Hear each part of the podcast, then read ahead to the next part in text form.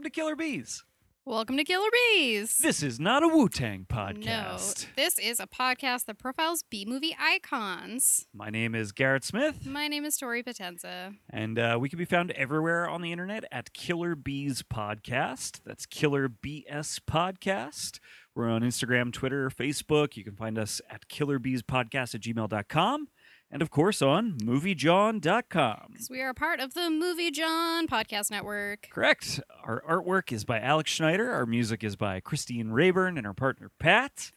And today, we are here to talk about Pam Grier. Pam Grier. Pamela Greerla. I don't think that's her full name. Uh, def not. Um, I was gonna s- see if there was anything interesting we had watched that we wanted to talk about as of late, either. Just Oh, correct. I for- genre. I forgot that we usually start the podcast Yeah. by going over some of the genre movies we've been watching lately. Mhm. Although I suppose we could talk about the genre movie we just saw in a uh, medical marijuana dispensary's parking lot in Delco. Yeah, we watched like a like a full on fight happen. It was wild. We watched a white man get told he couldn't park there, and immediately upon hearing those words, get out of his car and start screaming at the security guard that Yep. told him that. Yep, his shirt got ripped off. Took his shirt off within two Yep, minutes. he was wearing like what are they called, like jerry beads or whatever, I like the the called. Mardi Gras beads. Uh, and he just had like snot dripping down his nose. He was a mess. We've been living in uh, Delco, which is Philly slang for Delaware County, for all of six months, and somehow this was the first parking lot fight we saw. I mean, to be fair, we don't go out in public a lot, so as We you don't. due to COVID. I would so- assume if it were not COVID times, we would have seen at least one of these fights a month. Yeah, but uh, man, it was it was like a, a Renaissance painting. It was beautiful. It was very funny. it was yeah. It it I really felt uh, bad for the security guard, actually. Oh yeah, I, I hope that he is fine. I'm Not one to side with authority, but uh, you know. You know, d- dude's just doing his job. Yep, And didn't- being in customer customer service sucks, and trying to tell people that they did something wrong sucks, and Did not deserve the reaction he got. def not. But he showed that fat white boy. yeah. As soon as that fight started, I was like, this is not going to end well for the not security guard part of this equation. I know it was yeah. Whew, man, wild. Uh, Yep. We'll have to figure out what to call that B movie at some point. Uh, yeah, I mean, uh, assault in parking lot 13. there you go. Yeah. I like it.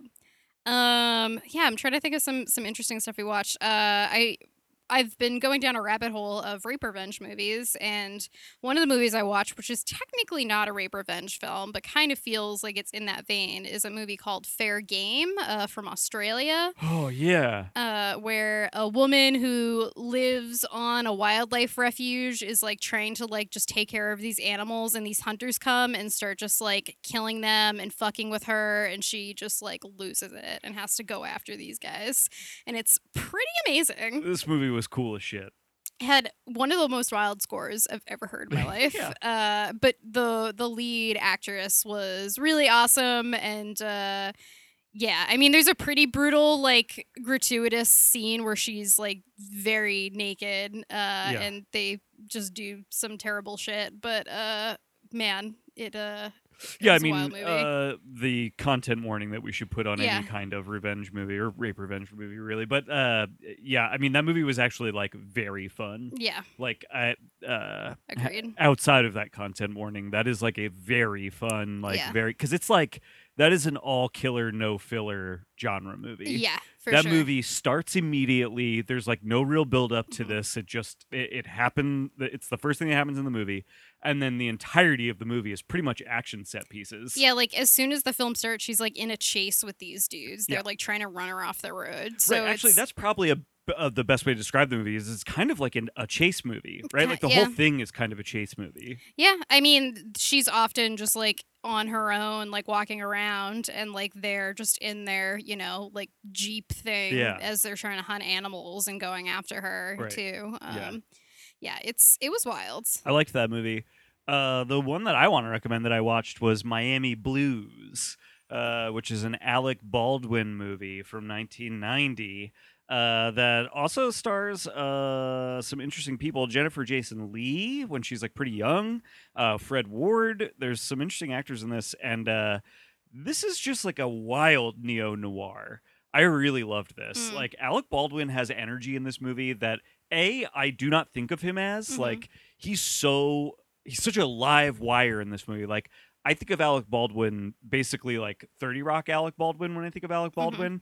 So the like fast talking but like a rock, like a Mhm. steady kind of almost calm presence, you know? This is like the opposite of that in every possible way. And it's really entertaining, but it's also scary. Like he's genuinely a very scary person in this movie, but it's like so fun to watch because you just like have no idea what might be coming next because this guy could fucking just like go off at any point. I don't know how to describe it. It was Mm. really, really. It's like a, a a Florida crime movie, I guess, is like what you would kind of call it. Florida man. Yeah, yeah, Yeah. very much.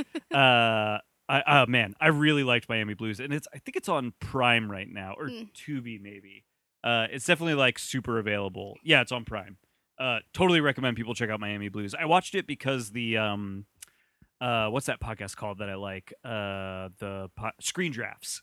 Uh, Screen Drafts. The guys on that talk about this a lot. This is like one of their sort of like video store discoveries that they Mhm. love, and uh, it was super worth checking out. It's really crazy and fun. Um, the other thing I wanted to mention, it's not a B movie, but it is about B movies. Uh, I introduced uh, Garrett to Ed Wood for the first time uh, this weekend. Ed Wood rocks. I Yeah, loved this movie. Um, I love that movie so much. You know, it's it's weird because like now I just feel like I'm so uh, tired of Tim Burton and um, Johnny Depp combined. Uh, so watching this, I was like, oh man, but like it's just so good that I'm like glad it didn't lose anything for me. I mean, it really just made me wish that Tim Burton worked almost exclusively in black and white. Uh, it looks amazing. Great looking movie. And Ed Wood is such like an interesting like character, and I am interested if we'll end up doing any of like the actors who Mm, uh, were mhm. in his films, because mean- some of them like a tour, I think it is. Like he did do a decent amount of like B movie stuff. okay. yeah, I mean, we could always do uh, Bela. Oh, that's true. Bela. Bela would be a worthwhile. good. Bela Lugosi. Yeah, It would be a worthwhile uh, uh, contribution That's to true. our ongoing project. and we'll also have to do that cocksucker Boris Karloff. Man, I I mean, to me that was the the movie Yeah. was the Ed Wood um, uh, uh, Bela, yeah, relationship. that relationship is so good, and it makes me cry. Uh, it's just so beautiful. Yeah. when he like writes him that speech in the movie, I was like, ugh.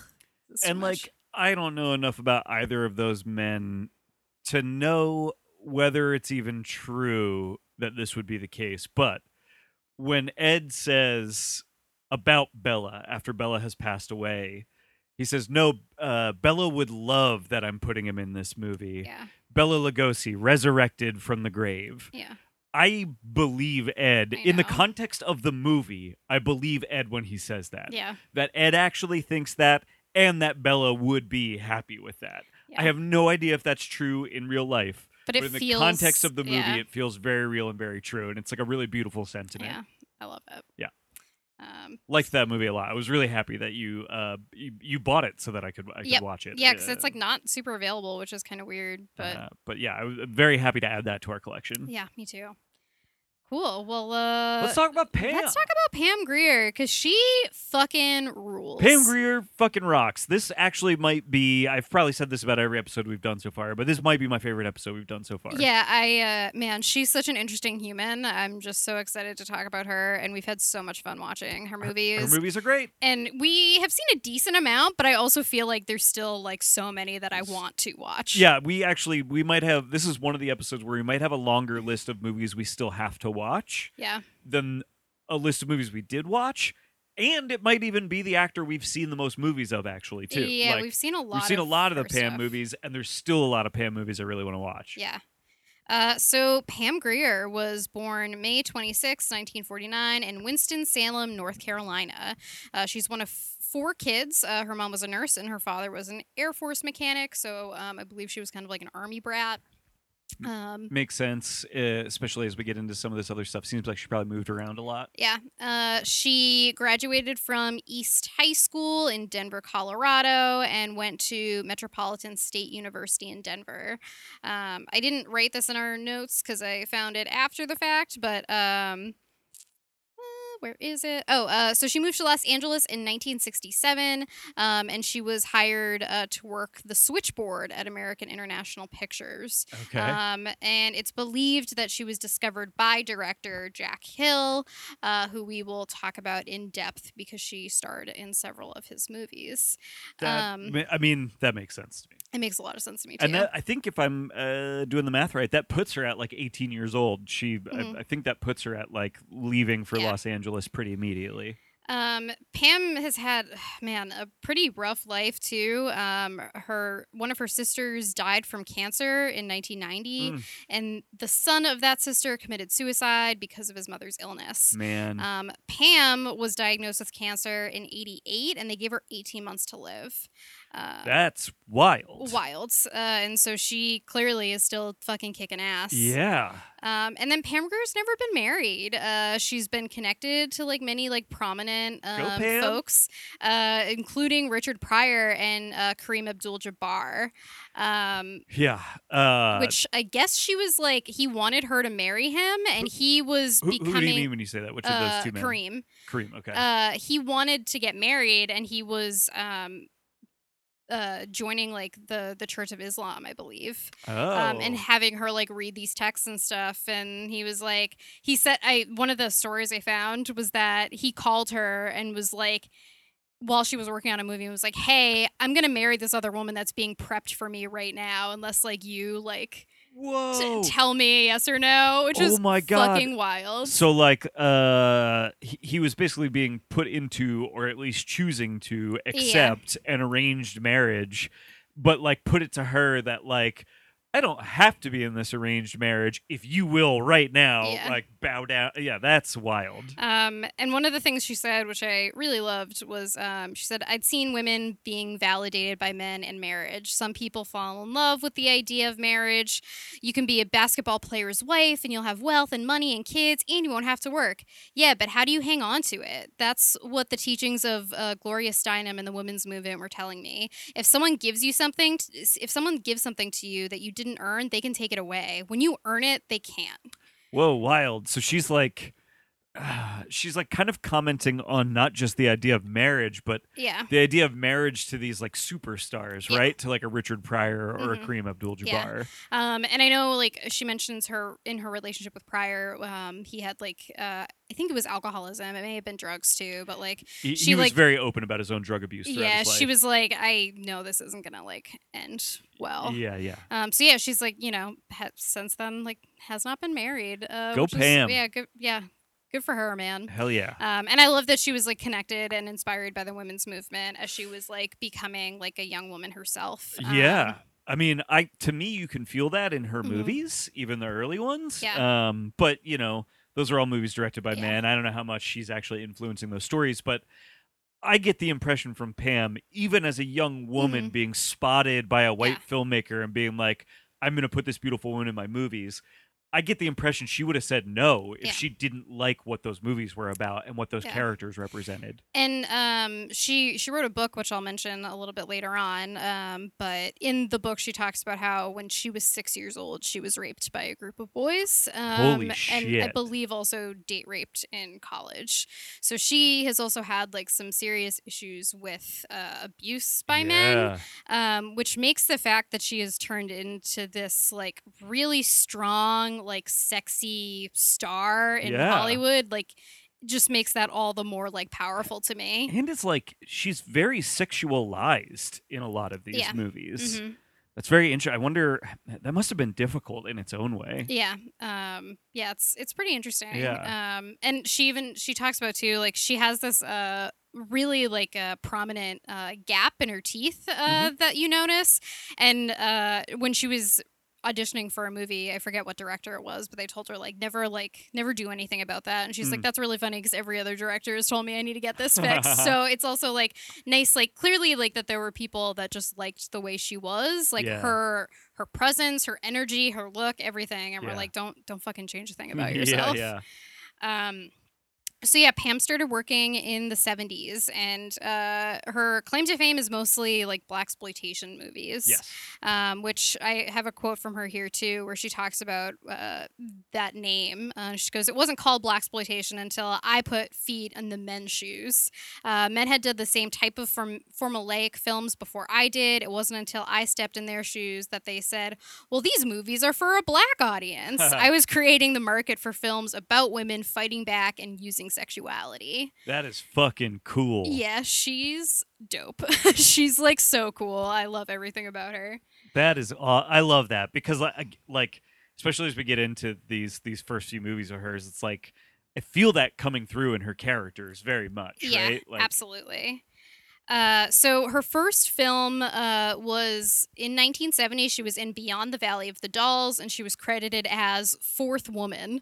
Uh, so How not are a you gonna put role. Pam Grier in a movie and call her fourth woman? Yep. Pam Grier is at the least first woman. She's always first woman at the very least. And then in 1971, she was in a film called The Big Dollhouse, uh, which is about beautiful women prisoners abused in a Philippine prisoner until they plot an escape uh, from the prison. Uh, this is one of the movies that was on my list that I was like, I need to fucking watch that. We do need to and see we, this. Uh, I think, had trouble finding it. Um, so hopefully, Big Dollhouse is one that we can track down at some point. Um, and then the same year, uh, both of these films were done in the Philippines. In the same year, she was Alabama in Women in Cages, uh, which is another one that was on my list. Uh, American women prisoners in a foreign country. Uh, and on the IMDb, it just says sex in action. Uh, so these films sound very similar. Um, but uh, she. and it it looks like, uh, not to interrupt you, Yeah. that Jack Hill is the director of the Big Dollhouse. So Yep. that's her first credit with Jack Hill. and I think that's another Sid Haig one. It is. He's two of them. pictured here at least. Yeah. Uh, so she also worked with Sid Haig, who I'm sure we'll do on the show. yeah, um, he's here in the point. cast list. Correct. Um, but they've worked together many times. Um, so both films are filmed in the Philippines, and while she was there, she contracted a deadly tropical disease and nearly died. Uh, she lost her hair and was temporarily blind for almost a month, and it took her a nearly a year to recover. Bam! It's fucking wild. That's insane. Yeah. Um and then as we talk more about like her characters, um she she definitely has this like presence and oftentimes is very commanding um as well as like you know allowed to kind of just be this angry woman on Yeah. screen um and one of the quotes i have from her um says it was being attacked as a child by a patriarchal society that said it was okay to slap your mom or push women around and berate them you would see that in many families, and as a child, uh, male or female, that abuse was just frightening. You feel it in your gut and you can't say anything. That was the nature of the beast back in the 50s and 60s. So she really like harnessed a lot of her anger about what was happening in society and like used that in her roles, which I think is so dope. That is so fucking cool. Yeah. And and I mean especially well, I keep saying that. Yeah. There's like two movies we watched that I think like these things come like really full circle in and Yeah. are very clear. Uh, in 1972, she was in a film called The Twilight People, uh, which was about a kidnapped diver uh, who's taken to an island inhabited by a mad scientist and his half animal, half human creations. Oh, so this is like a um Dr. Monroe y- kind of d- Yeah, right? Dr. Yeah. Moreau. Yeah, right? Island of Dr. Moreau. Yeah, yeah, yeah.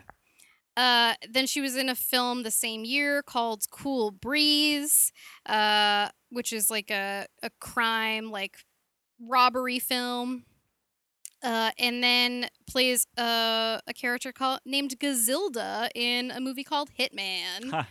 Uh, so I really just love all of the titles for these. Uh, if I can sneak one in, Yeah. uh, The Big Bird Cage, also with Sid Haig, also directed by Jack Hill. Yep. Um, which is that Did I skip over the? You did. Oh, okay. That Uh, was one I wanted to talk about. Yeah, that was why I wanted to make sure we, we didn't go Oh, yeah. past it. Um, yeah. Uh, and, And, so that's available on YouTube, I believe. Okay, cool. So people can watch this one, The Big Bird Cage. I am assuming. I mean, it, it it doesn't seem. Uh, uh, so, The Big Dollhouse is Jack Hill's movie from 1971. We describe that as a, a women's prison film, right? Uh, here's The Big Bird Cage. Uh, Grier and Haig are thieving mercenaries who engineer a prison break from the outside. So it sounds like it's like I mean, maybe not directly a sequel, but I mean, it's got practically the same title Well, and like- seems to be, you know, like Three of those movies all have very similar plots, and it's just such a weird, like, exploitation subgenre of like women in foreign prisons. yeah. Like, oh, interesting. And Sid Haig plays a character named Django in that movie, oh, well, there you go. which is just kind of a you know a character name that gets used across a bunch of different um, exploitation movies. Uh, and then um, also in 1972, she does a film called Black Mama, White Mama, which also had Sid Haig in it, and it was directed by Ed Romero, who directed The Twilight People. So she obviously like works with um, specific directors too. I'm assuming it's like you know if she's treated well by these male directors, Mhm. considering her own history and stuff, she's probably like, okay, like Yeah. I will agree to do another. I mean, you treated me well. Like, yeah, Yeah. I'll make another movie with you. You Yeah. know.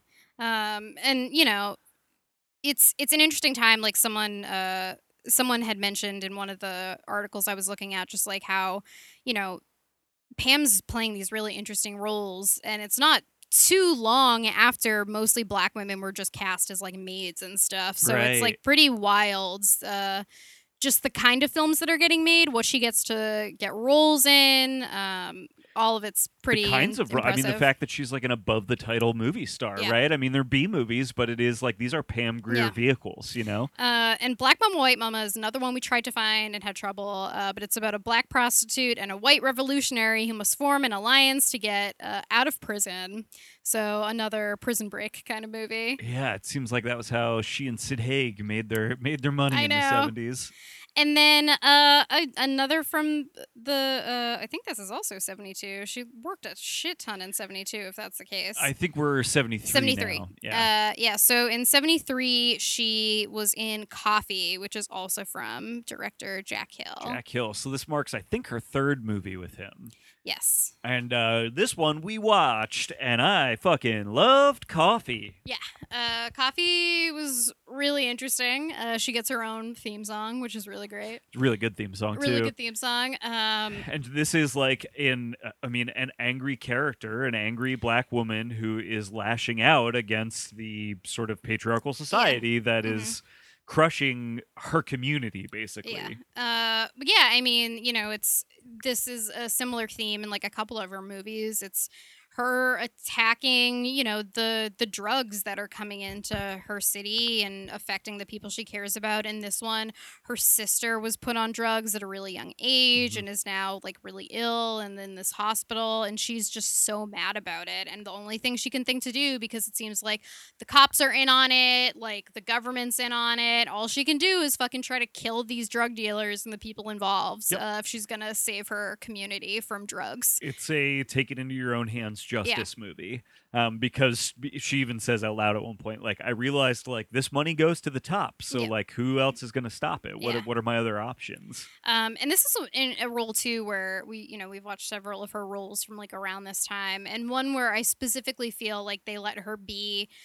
at at times tough, like Mhm. really tender, and also just like so heartbroken. Like there Yeah. are a couple different scenes where she just like breaks down and cries, and you're like, damn, like this is like the subject matter is really hard to to deal with even though the movie itself is like really fun Yes. and they they give her a lot of fun shit to do Yes. like you know she gets to just like get into crazy fights with other women and stuff That seems Um, awesome. that seems so funny she like you know is at a brothel or something I think it's actually like a dinner party, but it's held by these like really rich guys Yeah. that because they're really rich guys, the you know it's all the, prostitutes the movie and- shows them yeah. to be just like surrounding themselves Yeah. with women they're paying and for, they're all yeah. jealous of Pam Grier because she's so good looking and all the men are into her. And so they start like trying to like drop stuff on her. Like uh, one woman like drops a tray of uh, drinks on her yeah. and then they just have this like full on girl fight. Yep. Uh, but yeah, like there's moments like that. But then we we talked about it like we're just like man, like poor coffee. Like everything Oh, yeah. that she is going through is so heartbreaking and very much steeps just like in reality too. Uh, this movie was like, you know, there are black exploitation movies that I think I like a little more than Mm. Coffee, but the thing that I liked so much about Coffee was that it was like a very fun, very thrilling, very fulfilling exploitation Mhm. revenge movie. but it never once forgot that like what coffee is doing is like putting herself into a situation that she does not need to be in hmm and it is heartbreaking that she feels like she needs to be here to do these things And like even at times like at the beginning she tries to like maybe tell other people what she's doing or like justify what she's doing because it's obvious that she, this has like taken a really big toll on her like her choice to become this vigilante yes um and just realizes like she she needs to as more and more people around her like get hurt that she cares about Yep. she's like well no one else is going to do anything but Yeah. me um and i'm like you know what fuck yeah i'm into it Yeah, and I, I mean, this movie. Uh, the other thing that I do think we have to talk about with her too is like this is a movie where she's pretty young in this movie. I think Mm. she's very sexualized. Um, a, a couple of these Jack Hill movies, she's like topless whenever he can get her topless. Mhm. He's, you know, she's like meant to sort of make men fall over when she walks through a Mhm. room. You know what I mean? The movies feel very empowering to her. It feels like she's always very much in control of that sexuality Mhm. throughout these movies. And I was really impressed by that because I do feel like she appears to be a woman that gets cast in these roles just based on how she looks. And yet she doesn't let the roles be defined by that at all. Yeah. You know what I mean? It's like it's really impressive actually. Well, because there's so many movies that you know sexualize women, and they're all just like side characters. Yeah. Where you know this one, you know, still is sexualizing her, but she's also the one that is carrying this film. Yes. Like the only reason you care about the movie Coffee is because you care about the character Coffee. totally. um which is is pretty cool like she it's fucking amazing and you know every every person that does something bad to her or like sexualizes her in a way that like she's not cool with fucking gets it Yep. like Yeah, and like gra- like this movie was actually like really violent. yeah very Uh, violent Yeah, I, I really liked this movie like quite a me bit. too uh yeah so after that she works on scream blackula scream which is from director bob kelljan and stars william marshall um, who played blackula in the original as well uh, and this is another one that we watched Yes. um, which i we haven't actually seen the first blackula no, which we've not seen um, seems like you can watch this pretty easily without needing to watch the first one um, This is one of those sequels that is Yeah. like it doesn't matter if you've seen the first one or And don't honestly, like that seems really common with a lot of like Dracula, Yes. like Frankenstein type Yes. of movies, where it's like these like monster movies where it's like, yeah, you just drop in, like somehow they're resurrected. And they just go on a killing spree, and you can, you know, deal. Um, but I was really excited to watch this one specifically because this is one they talked about in the documentary Horror Noir, which is all about the history of like black uh, horror yes, um, and available on Shudder. and available on Shudder, uh, so definitely worth checking out. And this is one that you know, I feel like you laugh at the name Blackula, like, oh, I can't believe this was a thing. But then you watch the movie, and it's in- very entertaining. But also, William Marshall is fucking amazing. Yo, this movie rocks. Yeah. William Marshall is incredible as Mhm. Blackula. Blackula is an incredible character. Yes. I love the way he carries himself as this character and Pam Grier as like the co-star to William Marshall. It's like these two incredible big Yeah. personas going like toe to toe with each other throughout this movie. And I just I don't know, I feel like you're getting to watch these kind of like elder statesmen of like Mhm. black Hollywood Yeah. like kind of like co-star in a movie together. It's like Yeah. oh, it's awesome. And this isn't a movie that really sexualizes her that much. I No. feel like it gives her a Not lot in of the same way those uh, Yeah. uh, uh, Hill Jack Hill movies it do. gives her a lot of um I don't know, a lot to do. She, you know, she's the lead and kind of like a romantic lead Yes. for Blackula too, Mhm. but she is like a voodoo priestess that like is, you know, in charge of her like community of Right. um of folks. And you know, she is the one that could potentially like help Blackula uh, with like what he wants to do since he wants to try to see if he can get his soul back. He sees all this power in voodoo.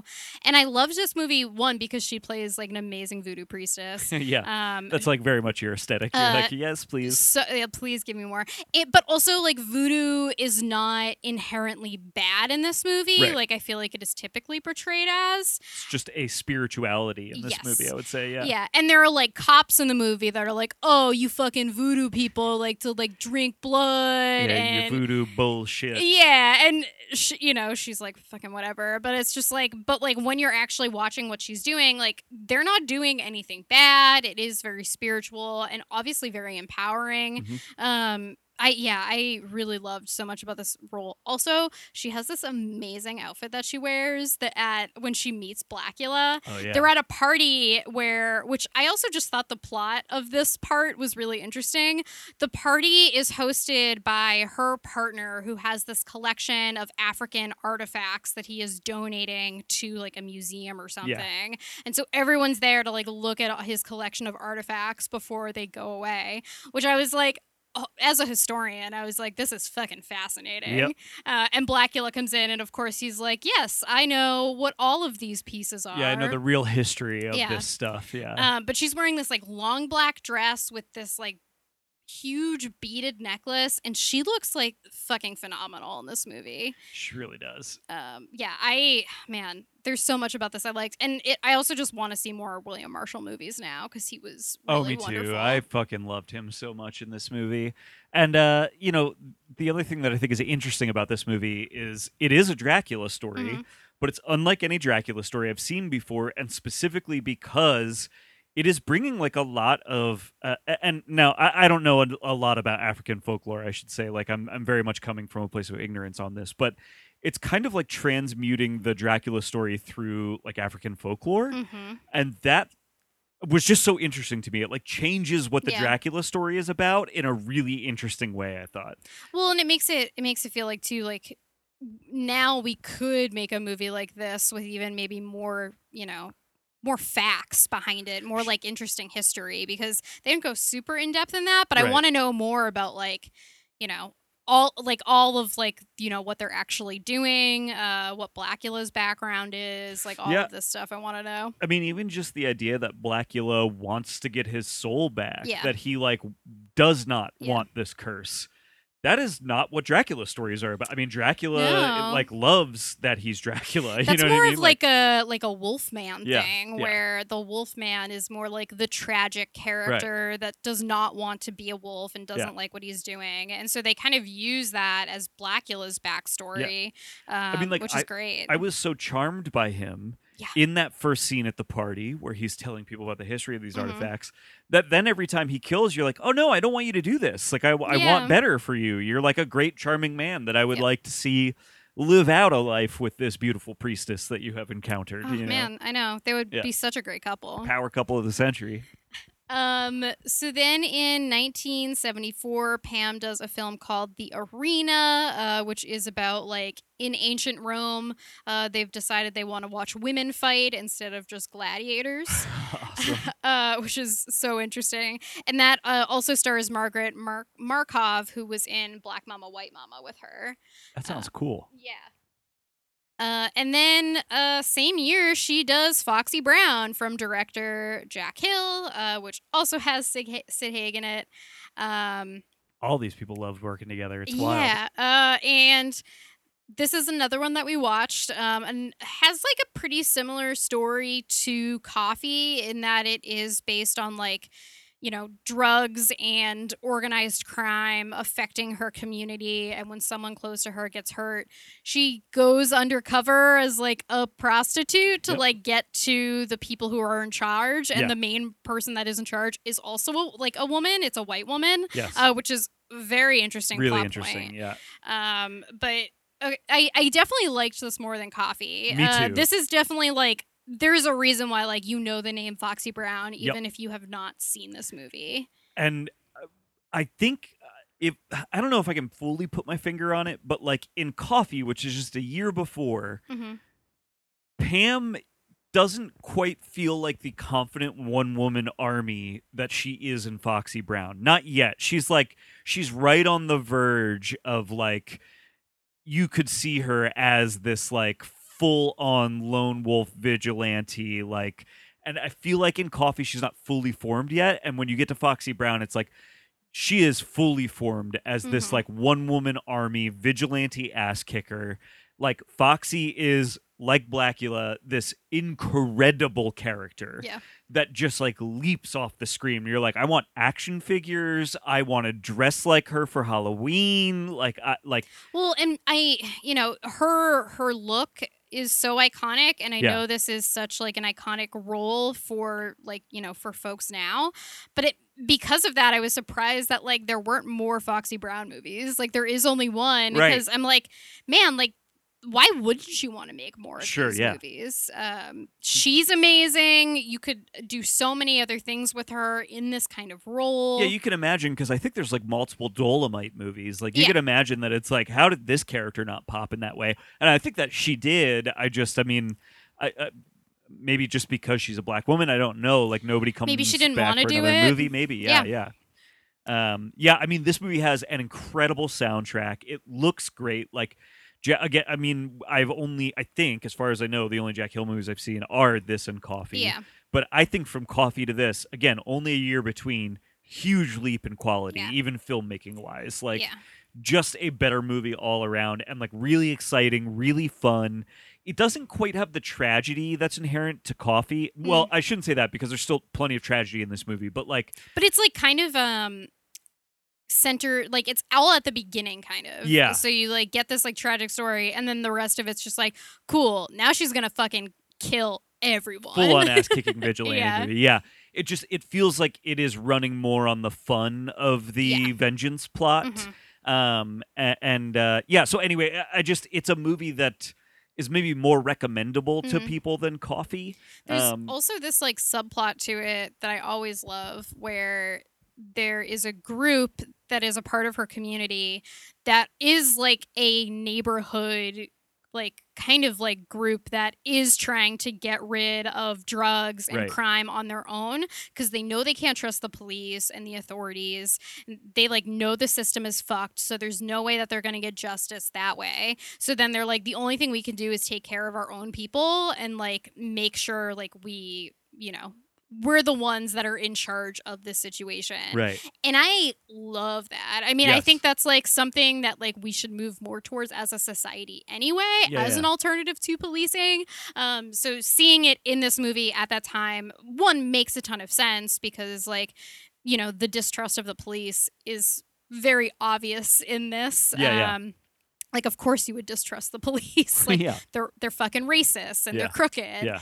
Um but yeah i i love that whole portrayal in the film. Yeah i uh, foxy brown was like a knockout to Yeah. me. And like i mean the other thing with pam's movies uh is that like a lot of the other actors we've done play bit parts in a lot of Mm. stuff like pam's career is like she is the headliner in like pretty much everything hmm and she's great. I she's also like, and I, I don't even, I haven't, I guess, spoken that much about her actual acting, but like, especially this and Coffee, I thought like she's fucking tremendous. Like she's so good. yeah When she has to get like really emotional and upset, you really feel it. You know what I Mhm. mean? Like it comes through the screen. She's so good. Yeah, she's amazing. Yeah. I she's just such a great presence.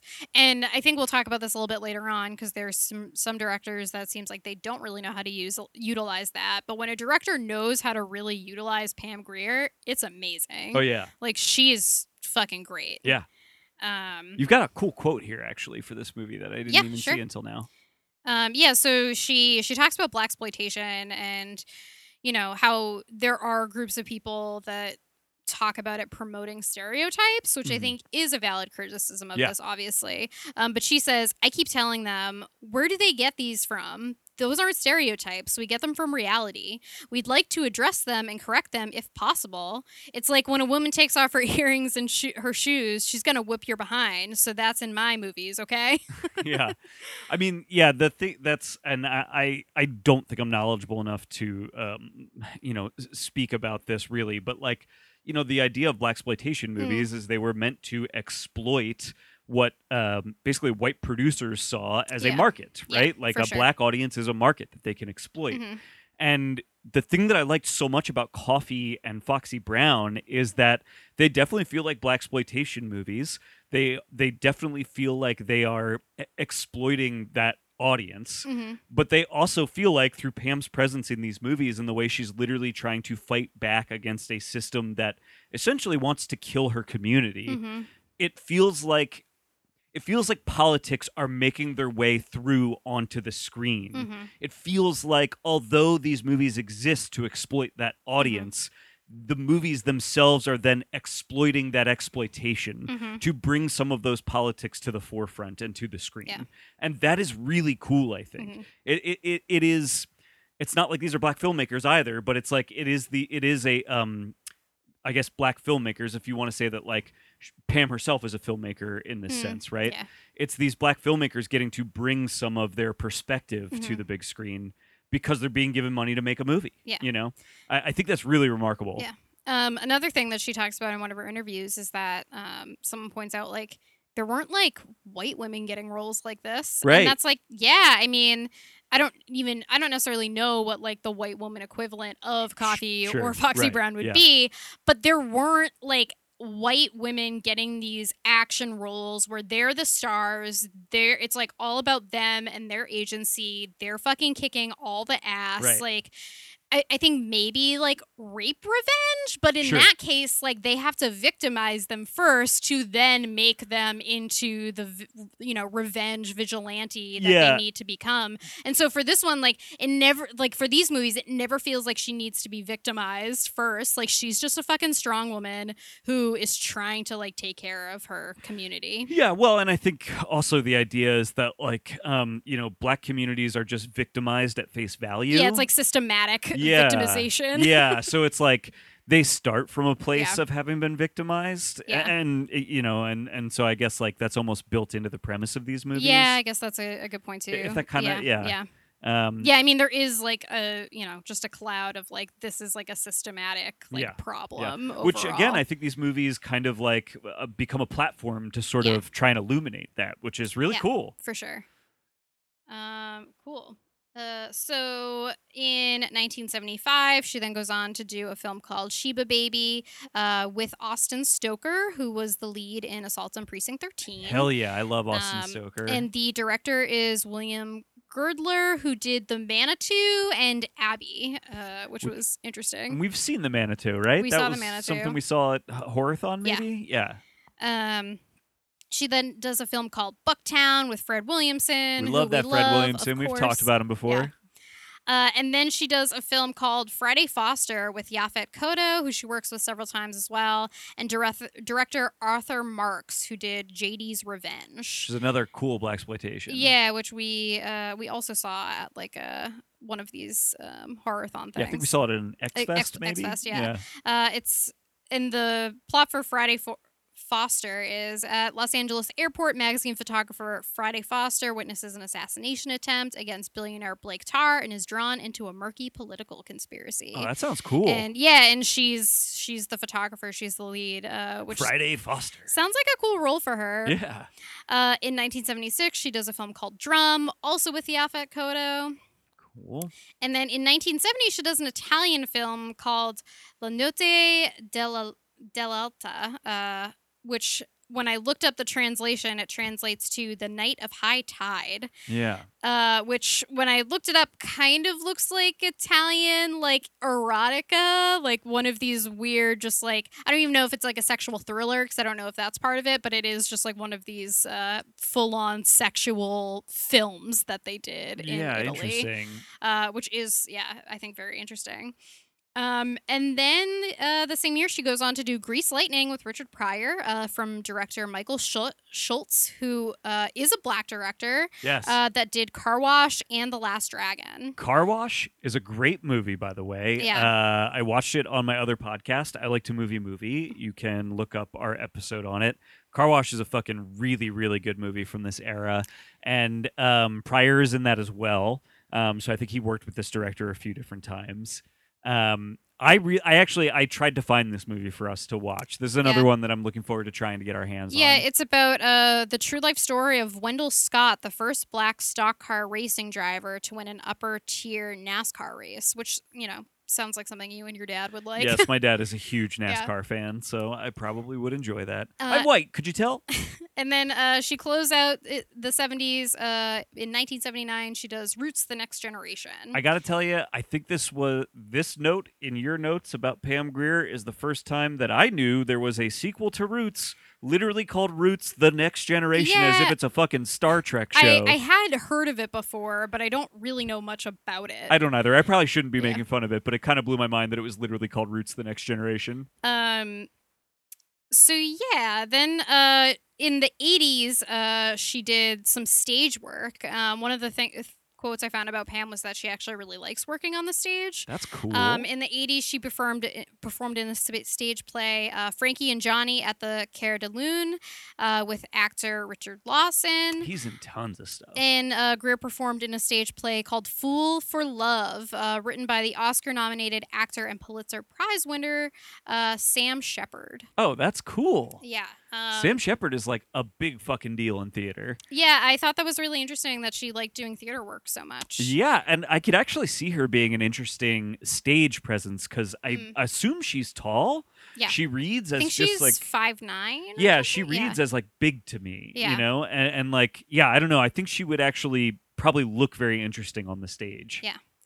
Uh, and then I, I I have listed at the beginning of each like uh you know decade like what TV show she did because I feel like they're very telling of the decade you're going into. Yes. So in the 80s, she did several episodes of The Love Boat, Night Court, and Miami Vice. Yo. Super 80s. My all of Miami Vice was on sale on Amazon the other day, and I have never seen Miami Vice, but I was like, maybe I want to watch Miami Vice. Oh, you can watch that on your own if All you right. want. um, in 1981, she's in a film called Fort Apache: The Bronx uh, with Paul Newman. Interesting. Uh, yeah, Her in. New York City, Southern Bronx, main police precinct is nicknamed Fort Apache by the employees who feel that troopers surrounded by hostile, uh, in hostiles in the Wild West isolated outpost. Interesting. Yeah, uh, so very interesting film. Uh, but I love that she worked with. Paul Newman. Uh, and then in 1983, she does a film called Tough Enough with Dennis Quaid and Wilford Brimley. Dennis Quaid had such an interesting 80s career. Um, an aspiring country western singer whose money is disappearing faster than his career opportunities enters Tough Man Amateur Boxing. What? Yep. This sounds insane. Yep. And Pam Grier is in that movie with him, which is amazing. Uh, this is one I want to find, and I think you can find it on YouTube. Okay. Uh, but she was in Disney's um, Ray Bradbury adaptation of Something Wicked This Way Comes. oh, Um, and actually, Ray Bradbury wrote the screenplay for this, which I didn't know. and I that's think that's very interesting. Um, and she plays the Dust Witch. I mean, which when I saw her- an amazing name. When I saw her character name, I was like, oh yeah, okay. Apparently, we have to watch this. Oh, for sure. Uh, yeah, I mean, I was like, maybe this will be on Disney Plus, and then I was like, no, it's not. But I think I, I think you can find it on YouTube. Um, and yeah, I mean, I love Ray Bradbury, and um, th- it, that's a pretty interesting story too. So I would definitely like to watch the movie. This co-stars Jason Robards and Jonathan Pryce. Mm, It's pro- probably fucking good. probably, I'd be interested in seeing it. I think the short story is better, but I still like that. yeah. All right. Um, in 1985, she is in the film called Stand Alone, uh, which is about a World War II vet who is pushed to the limit when gang members and drug dealers take over his neighborhood. So this is the white man version of like Foxy Brown. I was gonna say they did a they did a white dude version of Pam. Yep. It's a, so Pam got to be. That's so funny that they cast her in a movie. which I want to watch like- just to be like, well, who did you play then? Yeah, Why aren't you kicking people's ass? I know. Um, in uh, the same year, she does a TV movie called Badge of the Assassin with James Woods and Another Yaphet TV Kotto. movie with a great title. Yep.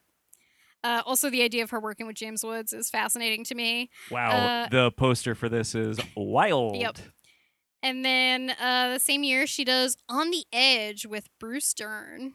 Um, so she also just like worked with some like you know pretty good names in. Uh, I'm a huge. Bruce Dern fan. Like Yeah. I, I, I would watch that just to see the two of them together. You yeah, know. it's about an aging professional runner, which like, yeah, I mean, nothing about this sounds interesting except for the fact that Bruce Dern and Pam Grier co-star in a movie together. Okay, so I'm gonna tell you the title uh, of this movie. Don't look at your notes. Oh. Okay, so in 1986, she does a movie called The Vindicator. Great title. Uh, so the plot is I just want you to tell me what you think of when I finish telling you the plot. An employee of a secret company operation becomes a victim of a company's special weapons project. He is transformed into a robotic killing machine that, because of his programming, must destroy anything that comes near him. You telling me he's a RoboCop? So RoboCop comes out the next year. I was like, I read that and I was like, so this is a RoboCop ripoff, and then I was like, no, RoboCop hasn't even come out yet by the time this is made. oh wow, another great poster. Fascinating. Uh, which I'm like, well, then who is Pam? Is she like the Nancy Allen character in this? She plays a character just called Hunter. Wild. Uh, I want to see it. To see this. Yes.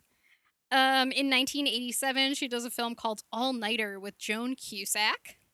Into it. And then the following year, uh, she does a film called Above the Law with Steven Seagal. I would like to find this movie. I just would like to watch a Steven Seagal movie with Pam Grier in it. I've also never seen a Steven Seagal movie, I don't think. Uh, Um, I, you know, this is one of those things where I genuinely have no idea if I've ever seen a Steven Seagal Yeah. movie. Like I've seen, you know, Machete, which I think he's got a role in, if I remember right. A former uh, special operations Vietnam vet works as a Chicago cop and uncovers CIA wrongdoing. I mean, it sounds like a Steven Seagal movie based on what I know. So. And it looks like she's like the one of the co-headliners of the movie. Sharon Stone is in it as well. And uh, the next year, she does a film with the same director um, called The Package that starred Gene Hackman and Tommy Lee Jones. Uh, yeah, I mean, uh, pretty incredible co-stars there. Yeah. Um, and then um, I had a note here because uh, I I just really like Pam and I think she's so interesting. And in one of her interviews, uh, which I have all the interviews listed at the end that I can tell you, um, they asked her like, "Would you have ch- had to change anything about yourself to cross over into mainstream movies?" And she goes, "Nope. Many of the crossovers didn't happen because some of the white actors said I don't want to be in a movie with her," which I think is fascinating Whoa. Uh which like means that like but like also like she just says like no i didn't change anything like about myself to get into these movies. I just like i stuck to it and the people that wanted to work with me worked with me and that's how it went. Ah. um That is like crushing to hear that like there were potentially opportunities for her. Yeah. That she knows she didn't get Yeah. because there were actors that were just like no way. yeah i mean one of the uh, i have a quote at the towards the end here um just about which i'm sure she must have had so much issues with this just as a woman alone let alone like it- but also being like a black woman on top Yeah. of that. Um, she goes you know i had to bump heads with a lot of men in the industry. They were not comfortable with showing a progressive black female in action roles. As a strong woman i was seen as a threat. There was a fear that women would mimic me in real life. I remember certain people saying oh she's taking our jobs she's castrating men as far as i was concerned i thought we don't need to walk behind you. We should walk beside you yeah, i'm like fuck yeah pam She's you the are the coolest person um and then we get into her roles in the 90s. So for TV, she does roles like In Living Color, Fresh Prince, Pinky and the Brain, and The Wild Thornberrys. That is amazing. Yeah. So like also funny just because like I love Pinky and the Brain and Wild Thornberry, So another person who I didn't realize was like a part of my childhood. I mean, I watched all four of the shows listed here, and you know, don't recall having seen Yeah. or heard Pam Grier in these things, but must have. You know, Uh, in 1990, she does a film called Class of 1999, which is from director uh, Mark L. Lester, who did films like Class of 1984, Firestarter, and Showdown in Little Tokyo. I'm gonna look him up really quick because I think he's a director of something else too. But And, keep going um, on about that movie. That film uh, also had uh, Malcolm McDowell in it, and I believe the plot is that like teachers in a high school just start getting uh, replaced by like robots. I believe that's correct. is hilarious to me. It's like a sequel to something else he made called Class of 1984. Yeah. Uh, by the way, also the director of Commando, which is what I Oh, was looking up. I was pretty Okay. sure. Yeah. because that name's definitely like familiar in my head. Yes, I think we've actually talked about it a couple times on the show already. Uh, Lester is uh, an American madman. Uh, in 1991, she does Bill and Ted's Bogus Journey, uh, which we had just watched recently, and I was Yeah. like, "Who did she play?" And she's like the person that's running the club where they're supposed to play. And Yes. one, re- I, I was like looking at it, and I was like, "Man, I couldn't remember." And I looked it up. She's like dressed exactly like Tina Turner, and her hair is done exactly like Tina Turner too, where it's that kind of like short, like reddish, and she's wearing like you know a leather jacket. Yep. It's so funny to me. Oh yeah, yeah, that's funny. Uh, I want. I mean, that's one of those things where you go like, I I wonder, does like Pam come into it and she's like, make me a Tina type, or are Yeah. they like trying to find Tina? You know, like what, how does that happen? I was It's fascinated. Yeah. Uh, in 1992, she does a TV movie called A Mother's Rights, uh, starring Bonnie Bedelia. Bonnie Bedelia. Bonnie Bedelia. I love like the only reason I know that is because I finally saw uh, Die Hard. Die Hard. Yeah. Uh, in 1993, she does a film called Posse, directed by and starring Mario Van Peebles, uh, who is the son of Melvin Van Peebles, who did uh, Sweet Sweetback's Badass Song. The Van Peebles. The Van Peeble family. They're, uh, you know, fairly. yeah. I think fairly well known. Uh, And the this film starred her, uh, Billy Zane, Blair Underwood, and Stephen Baldwin. So it's got quite a cast. that is a pretty crazy cast, Um, actually. And it is uh, in 19 in 1898 cuba five buffalo soldiers find a gold cache um, desert and return to america where they help defend a black town from the kkk sounds wild Yep. Um, yeah, and I thought this was the case. I think uh, Van Peebles has been in like a lot. I mean, he Yeah. he's in a I think a, a somewhat a sequel to his dad's movie just called Badass from like the he's he's in sweet sweetback he plays Okay, young he sweetback does. Okay, yes. yeah, yeah, yeah. Um, yeah, I mean, uh, he's been in so much. He's got over hundred credits himself. Yeah. New Jack City, a bunch of stuff.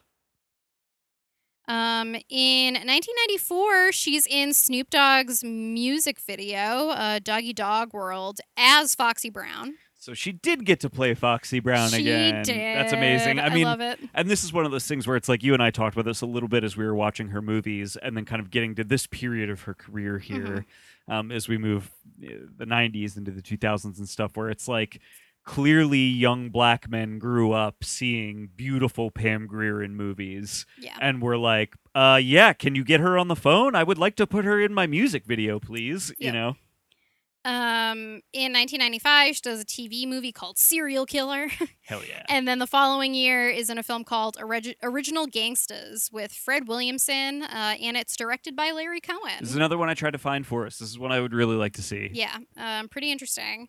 And then um, she does Escape from L.A. Uh, by by John Carpenter. Our and she boy, plays Hirsch LaPalms, I think is her Hershe Las Palmas. name. Uh, which she she plays like a bit role in this. I feel like a lot of people just like played bit roles in this. This in movie this like has a crazy cast. post-apocalyptic worlds that Yeah. he creates, where you know it's like, um, what's his name? Kurt Russell, Yeah, I mean Kurt Russell stars in it. Uh, Snake Plissken. No, I'm trying to figure out who else is in the movie. Oh. Um. I uh, I mean, there's lots of people in the movie. Yeah, I mean, I know. thanks, thanks for telling me. I just you could g- give me a little more description. I could maybe help you suss out the name you're looking for. Steve Buscemi. Oh, okay. Uh, Stacy Keach is in this movie. Oh, Bruce Campbell as well. Yeah. Um, yeah. This this has like Peter Fonda is in this movie. It's got a really wild cast. The cast is well. I love Escape from L.A. Uh, I'm a big fan of this movie. Yeah. It, I like this better than Escape from New York personally. It doesn't. I. I don't think it holds up as well just because it doesn't look as good as Escape from New York. Yeah. Um, and I like, yeah, there's something about the feel of Escape from New York I really love. But this was way more entertaining than I actually expected it to be.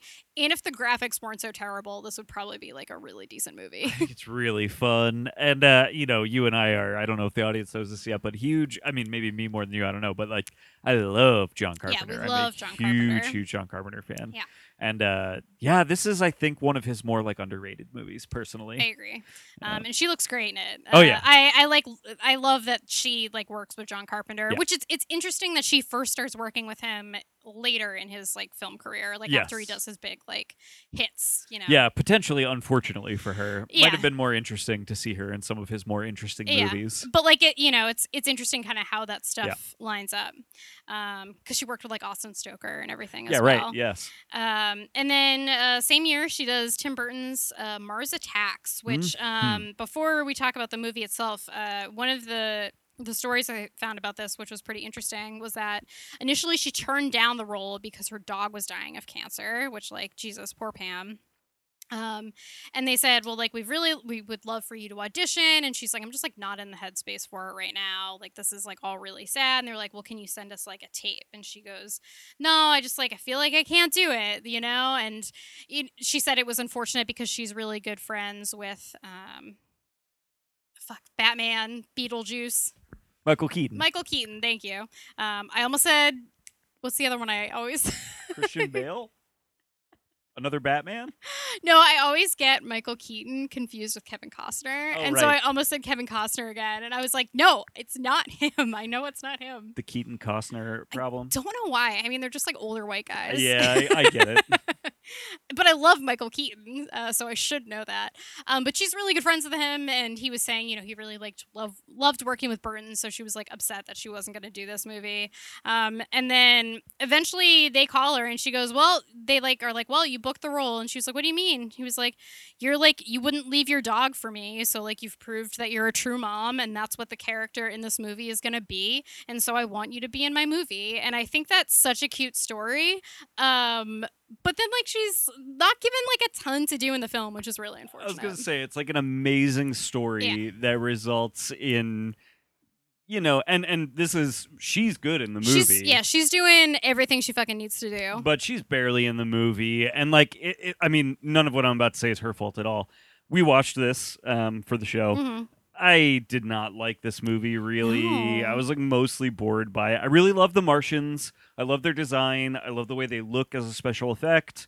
Pretty much everything else is very boring about this movie It's i think. trying so hard to be like a stacked cast Yeah. and have all these different offshoots of stories that they're doing, but it's just that like none of them a lot of them don't feel that connected. There's No. this whole like other plot that takes place in Las Vegas, Yes. and it doesn't make any sense why we're is in Las technically Vegas. like what she's a part of like because her husband Right. is in Las Vegas. Yeah. Um, which you're like, oh, okay, that's like interesting, but like she, I think, is in DC where Yes. like all of the shit is taking think you're right. place.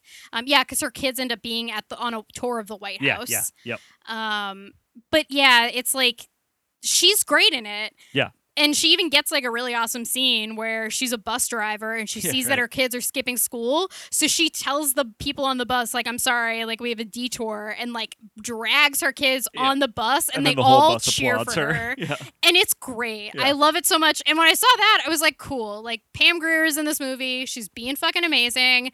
But then they give her like one or two scenes after that and not a ton to do. And it's like very unfortunate. Yeah, the whole movie is just like full of actors that are great and have very little to do. I just and I get I mean it's a movie based literally on trading Yeah. cards and so it's like and I think it even is attempting to, you know, I mean Burton did this a lot in his career where he is just trying to pay tribute and ode to Mhm. people like Ed Wood Yeah. these kind of like classic bad movies and he's trying to make his own Yeah. versions of those but blockbuster versions of those it's a weird thing he's trying to do anyway I, this movie just doesn't really work i don't think Yeah. it just is boring because you can never really engage with the characters because Yeah. they have nothing to do the only thing i truly really liked about this movie other than the, the martians is i do think jack nicholson is very entertaining in this movie i don't know why they cast him to play a gary busey character but it's And really funny to watch Yeah. Yeah.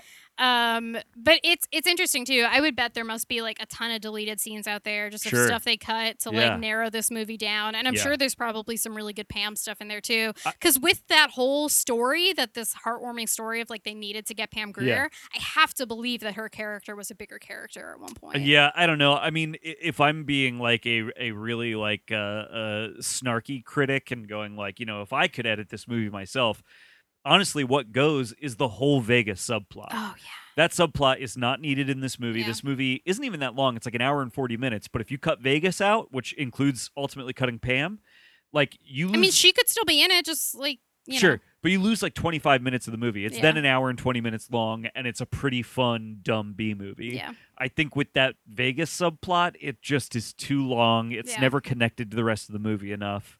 It just doesn't work. Yeah, it's it's all really unfortunate. Yeah. Um, which you know, then we watch that one and we're like, oh, so yeah, Tim Burton does He- do some. yeah, oh, I mean, he definitely had a, a very Uh, consistent, amazing career like throughout the 80s and some of the 90s. But yeah, it was interesting because this one has such a cult status, and I was yeah, like, I'm not "Eh." into it. Yeah, I didn't remember loving it the first time, and I definitely didn't like it this time. Yeah. Um, in 1997, she does a film called Strip Search, which is a crime thriller that I just really think the name is hilarious. I mean, I would watch a movie called Strip Search, especially one starring Pam Grier. I am sorry to Yep. say that is appealing. Yep. in uh, the same year, she does uh, Fucking Defunk uh, with Ernie Hudson Sorry. and Margaret Cho. Is it fucking defunk or is it fakin' defunk? I don't know. Is it Faking Defunk? I think it's fakin' defunk. Okay. Yeah. Because I, for one, I just don't think a movie would get released that's called fucking defunk. Uh, but I, yeah, that's F A K I. I think it's fake and defunk. Okay. I think so. Anyway, that's that's the movie she was in. Uh, oh, Ernie Hudson's in this movie and Yeah. Margaret Cho. yeah, that's what I said. Whoa. Yep. And Tone Loc. I love Tone Loc. Uh, Wild. And then in 1997, uh, she does Jackie Brown, uh, which um, this film, uh, Quentin Tarantino actually renamed the character of Jackie Burke from Rum Punch to Jackie Brown as a homage to Foxy Brown. Uh, she was nominated for a Golden Globe and a NAACP Image Award for her performance. Um, she is fucking amazing in this movie. We watched this together, and I wasn't like super stoked to watch it just because I was like, I don't know, it's like a Tarantino I don't hear that much about. Like, Yeah. how great can it be? Yeah. You know?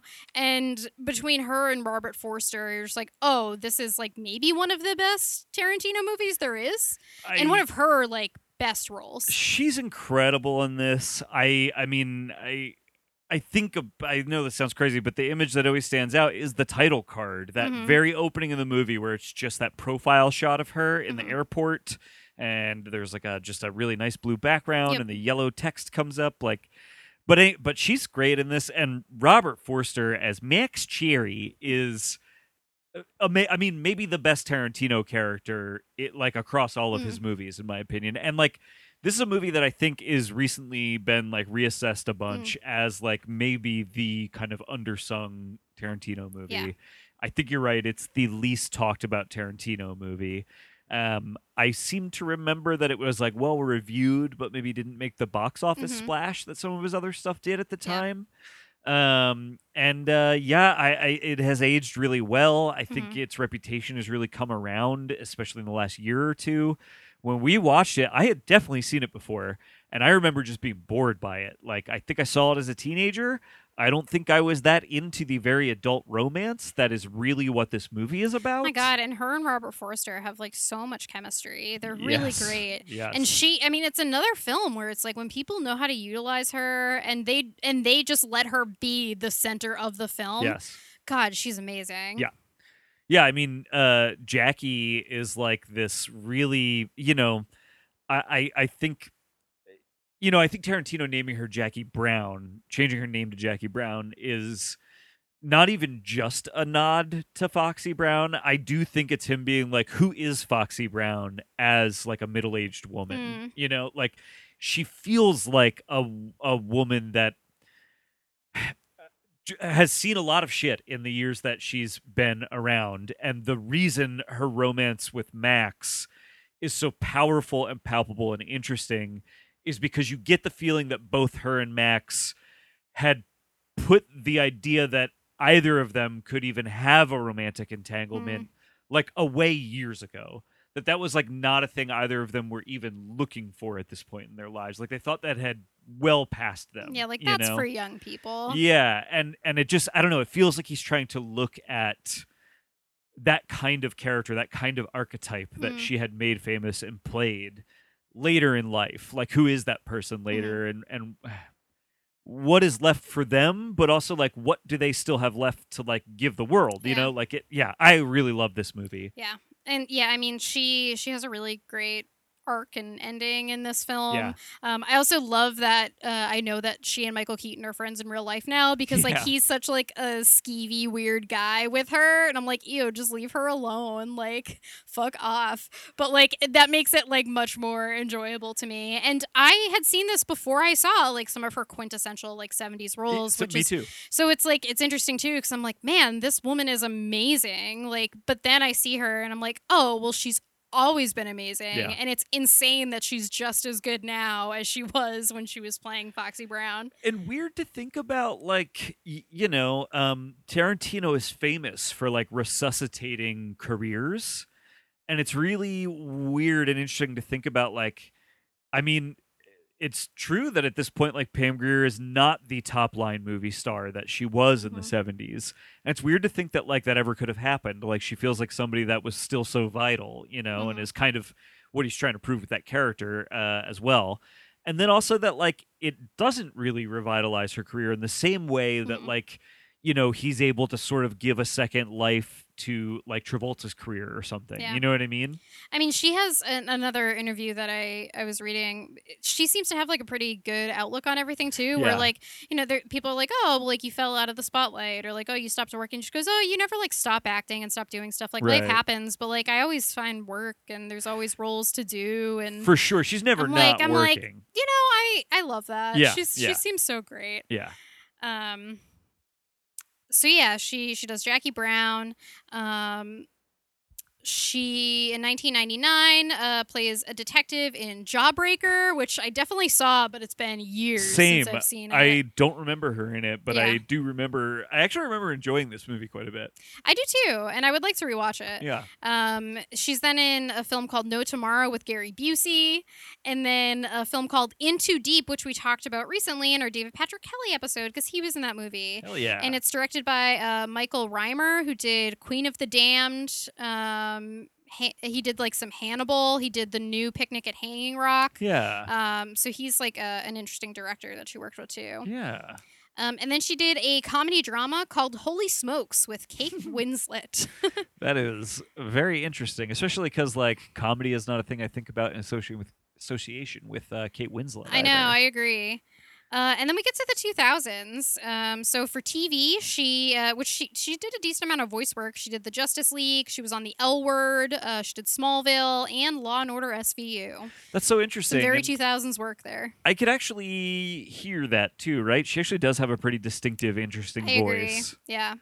Uh, her first movie of the 2000s is Snow Day, uh, which is a pretty quintessential like kids movie. Saw in theaters. I I'm think I was in sixth grade when that movie I came out. I feel like I've seen it on TV, but I like it wasn't as like big of a deal to me as other people. But it's got like a crazy cast, yeah, um, so it's really funny. A- another like, oh, she was a part of my Yep, childhood. definitely don't remember Yeah. her, but yeah, Uh, she is then in a film called Fortress Two. Uh, seven years after the original Fortress movie, uh, Brennick, along with the rebels, are captured and sent to a new, more sophisticated fortress. oh, of course, Uh, so there you go. It, I don't know why that reminds me of like Cube or something. because it's the like second a new Cube. fortress you see. yeah. Uh, she then does a film called Wilder uh, with Rutger Hauer, which Love Rutger love Hauer. that she worked with him. Another person we're definitely gonna have to do for the podcast.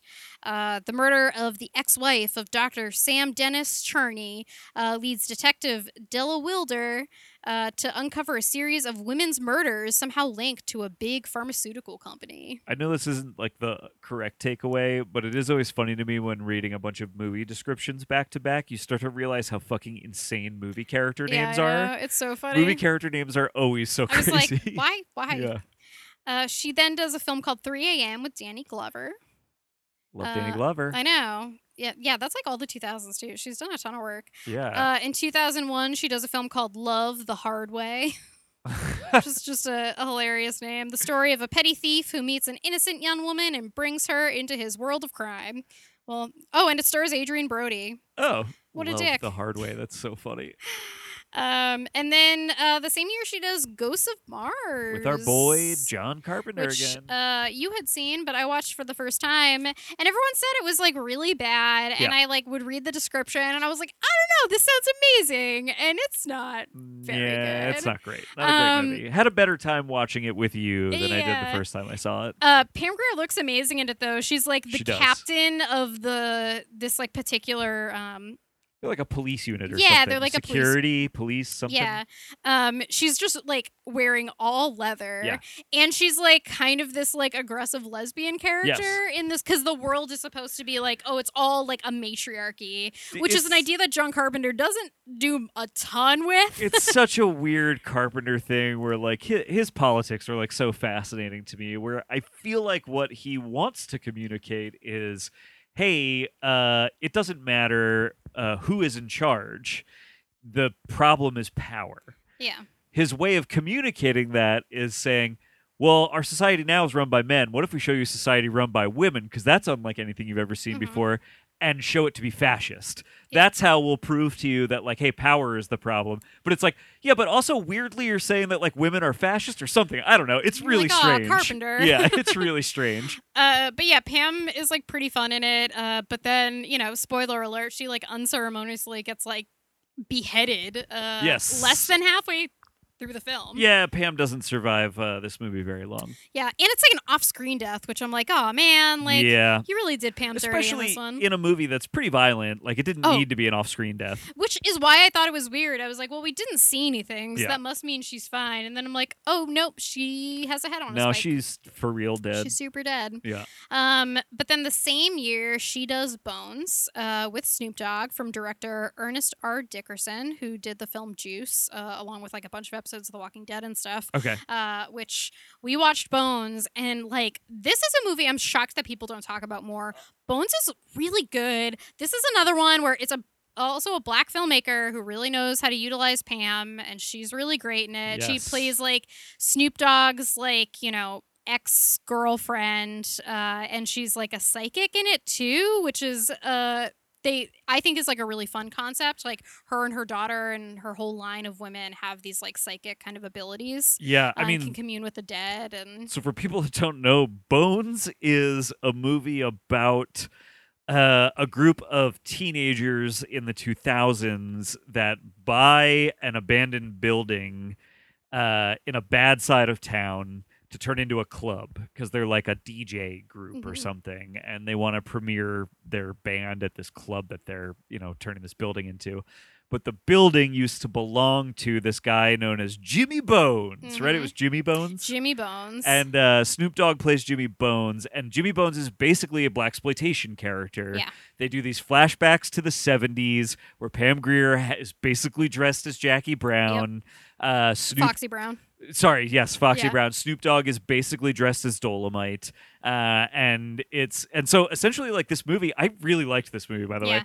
It's it's like it's literally about like how exploitation haunts the black community. You know what I mean? Yeah, and yeah, I mean it's so much of the same uh themes and Yeah. it's like there's a lot of these like 2000s horror movies that are like kind of like so-so, Yeah. but like this one really stands out. Um Yeah. even a lot of like the graphics are a lot of fun, but Yes. like I think it stands out also because the social message is so good. Like Yes. Snoop Dogg was a, uh, Snoop Dogg's character Bones was like trying to keep drugs out of his community, which Yep. he ultimately gets murdered because of that Yes. and then he gets revenge on like the people that did him dirty including the drug dealers the guy that sold him out so he could like get out of the ghetto Yes. um the dirty cop that's in on it. Yep. it's like so many layers of like people involved. Um and yeah you're right it it is kind of about like generational horror which is Yeah. like something i really love. Yeah. I- um this it works so well. was very impressive i thought. And as you said like the other thing is uh, for its era it's got all of these kind of like digital effects in it and Yeah. stuff. Everything looks i think really good. It's not that they're like good effects but they Mhm. are like well utilized in the frame and there's some just really cool interesting i mean there's actually some imagery in this that like really fucking jumps off the screen and is Yeah. like r- like really impressive. I yeah, think. there's like uh these like moving walls with Yeah. like kind of like I don't know, like ghouls coming out of they it. almost look like Renaissance paintings, but they're like pure black. You know, Yeah. it's like it's it's really really frightening. it's haunting. Yeah. Yeah. Um, I liked this movie a lot. I feel like I never hear people talk about No, it. Go watch Bones. Yeah, the only thing I feel like I've ever heard about it is that it is just another throwaway trash 2000s Yeah. movie, and I did not think that when I watched it. No, it definitely elevates it Yeah. something to like something more interesting. And I could see how people could like throw it away like that, but Yeah. I'm like, man, you're like not you're not digging deep enough. There's some super interesting stuff going on here. I do wonder, for instance, had I seen this at the time, because I was a teenager at the time, I might have been interested. I wasn't interested in this movie, but I might have been, right? I wouldn't have had any of the contact. I would have not seen any black exploitation. Yeah. You know, so like I, I even wonder like. I don't think the audience that this was sold to would even have the Appreciate- context to like appreciate what it was doing anyway. I would assume. I, maybe I'm not giving people enough credit, but No, I think that's a, a pretty interesting point, um, for sure. Well, and you know, it's something that this was another movie they talked about in the uh, horror noir Yeah. um, collection, and I think you know people just overlooked a lot of the real social commentary that was in these like black horror films. Uh, in 2002, she does The Adventures of Pluto Nash, which I have never seen, uh, but I definitely know that name. Uh, I've never well. seen Pluto Nash. I would like to see Pluto Yeah. Nash. It's an Eddie Murphy movie that is famously pretty bad. Uh, and a note I have here too, because I thought it was interesting. Um, she was considered for the matron, uh, Mama Morton, in the Chicago film that came out in 2002, uh, which is uh, eventually Oh. taken by uh, Queen Latifah. Right. But man, I would have been so interested to see Yeah. Pam in that role, especially like Mama's got a really good song in Chicago that I would kind of love to see her do. And I like that movie quite a bit. That movie too. It's really good. Yeah. Um, in 2003, she does a TV movie called First to Die, which is about a woman detective tracking down serial killers who hunt newlyweds. That sounds great. which is, uh, man, some TV movies are like right up my alley. oh yeah. Uh, in 2005, she does a film called Back in the Day, starring Ja Rule. Uh, and then did a TV drama called Ladies of the House, which is about three women who build a house together. Oh, okay. Uh, and then we get to the uh, 2010s, um, where she does um, a decent amount of like work in uh, uh, video games as well as TV. She does This Is Us, uh, but then she does voices for Call of Duty and Grand Theft Auto. Oh, uh, so I noted this down for us because I assume you probably have not played much Grand Theft Auto. I've seen people play it, but I think it's kind of dumb. Yeah, uh, it is. Um, I own Grand Theft Auto 5, which is the game that she did a voice for, and played a lot of it. And one of my favorite aspects of Grand Theft Auto 5 in particular is the radio. You know, you Mhm. drive around a lot, and so they created like a ton of radio stations for like in the world of the game. Mhm. And she is uh, DJ Mama G on station The Lowdown. Uh, which is like the R&B station that I pretty much exclusively listened to when I was driving around in Grand Theft Oh, Auto 5. funny. So while you're like living out your fantasy of being the main character from Thief, which is like half of what you do in Grand Theft Auto, you're like also getting to like drive around at night committing crimes, listening to DJ Mama G on the lowdown. I mean, I guess if Pam's in it, then Eh, that's cool. pretty entertaining. uh, she then does a Queen Latifah film called Just Right and a horror film called The Invited. I kind of remember that movie. I couldn't remember if I actually remembered it or if I was just thinking of, of The Uninvited. Understood. Yeah. I was like, I don't know. Um, and then in 2011, she does Larry Crowne. She was in a Tom Hanks movie. Holy shit! I actually almost thought about looking that one up just because I was like, well, I'm never gonna have a better reason to watch uh, Tom Hanks's Larry Crowne. I know. I was thinking about that too. Um, there's a movie that she was also in that I would like to click on. There we go. Uh, it's got a crazy title Woman, Thou Art Loosed on the Seventh Day, uh, which stars Blair Underwood and Sharon Leal. Uh, the Ames seem to have built the perfect life until their six year old daughter is kidnapped. Over the course of seven days, they begin to uncover secrets about their past that could rip their marriage and lives apart. So definitely a TV kind of drama thing. It sounds like, but uh, very interesting. Um, she's in a movie called The Man with the Iron Fists. Okay, I have name. always wanted to see this movie. Almost looked it up for this. I believe this is directed by the RZA. It is, yeah. Uh, yeah. He's also one of the writers on it too. Him and Eli Roth. yes. Uh, Fascinating. I believe there's a pretty famous story about um, uh, Russell Crowe is in this movie. yes. and I am fairly certain. I don't think I'm speaking out of school when I say this. I think I've heard this before. I think Eli Roth has told this story that uh, they basically like wrote this movie. Russell Crowe was like, "Yeah, sure, I'll be in your movie," but basically needed to do cocaine in a hotel for a weekend while telling them how to rewrite his character in order to agree to be in the movie. Yikes. Um, in 2012, she stars with Ving Rhames in The Mafia.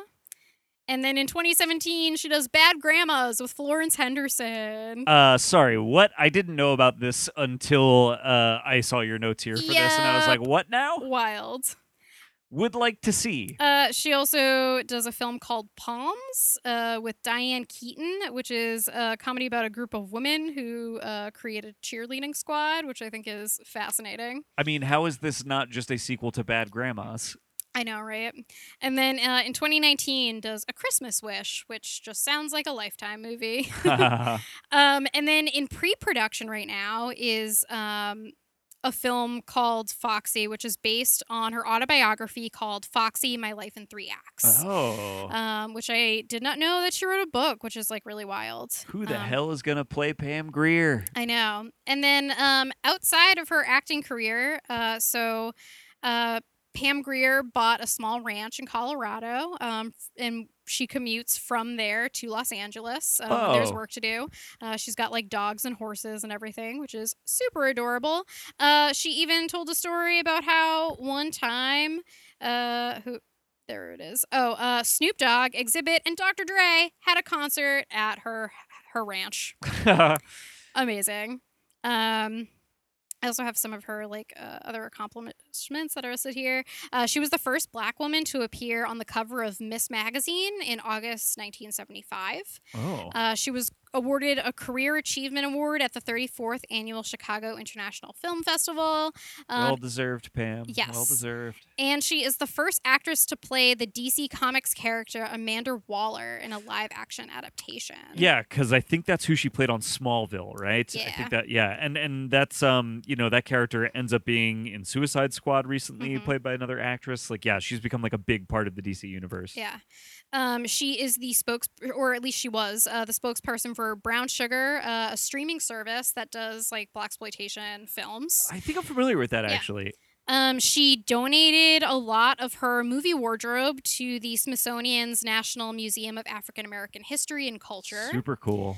Um, another thing I think is really funny Trump invited her to be on The Apprentice, and she responded, Here's a man who said he was going to offer jobs. Well, your caps are made in China. I haven't heard him say that he would have a factory here or put people to work. I haven't heard his daughter say that they would start a factory here and put people to work. So I'm confused. What's the logic here? I'm like, fuck yeah, Pam. so funny.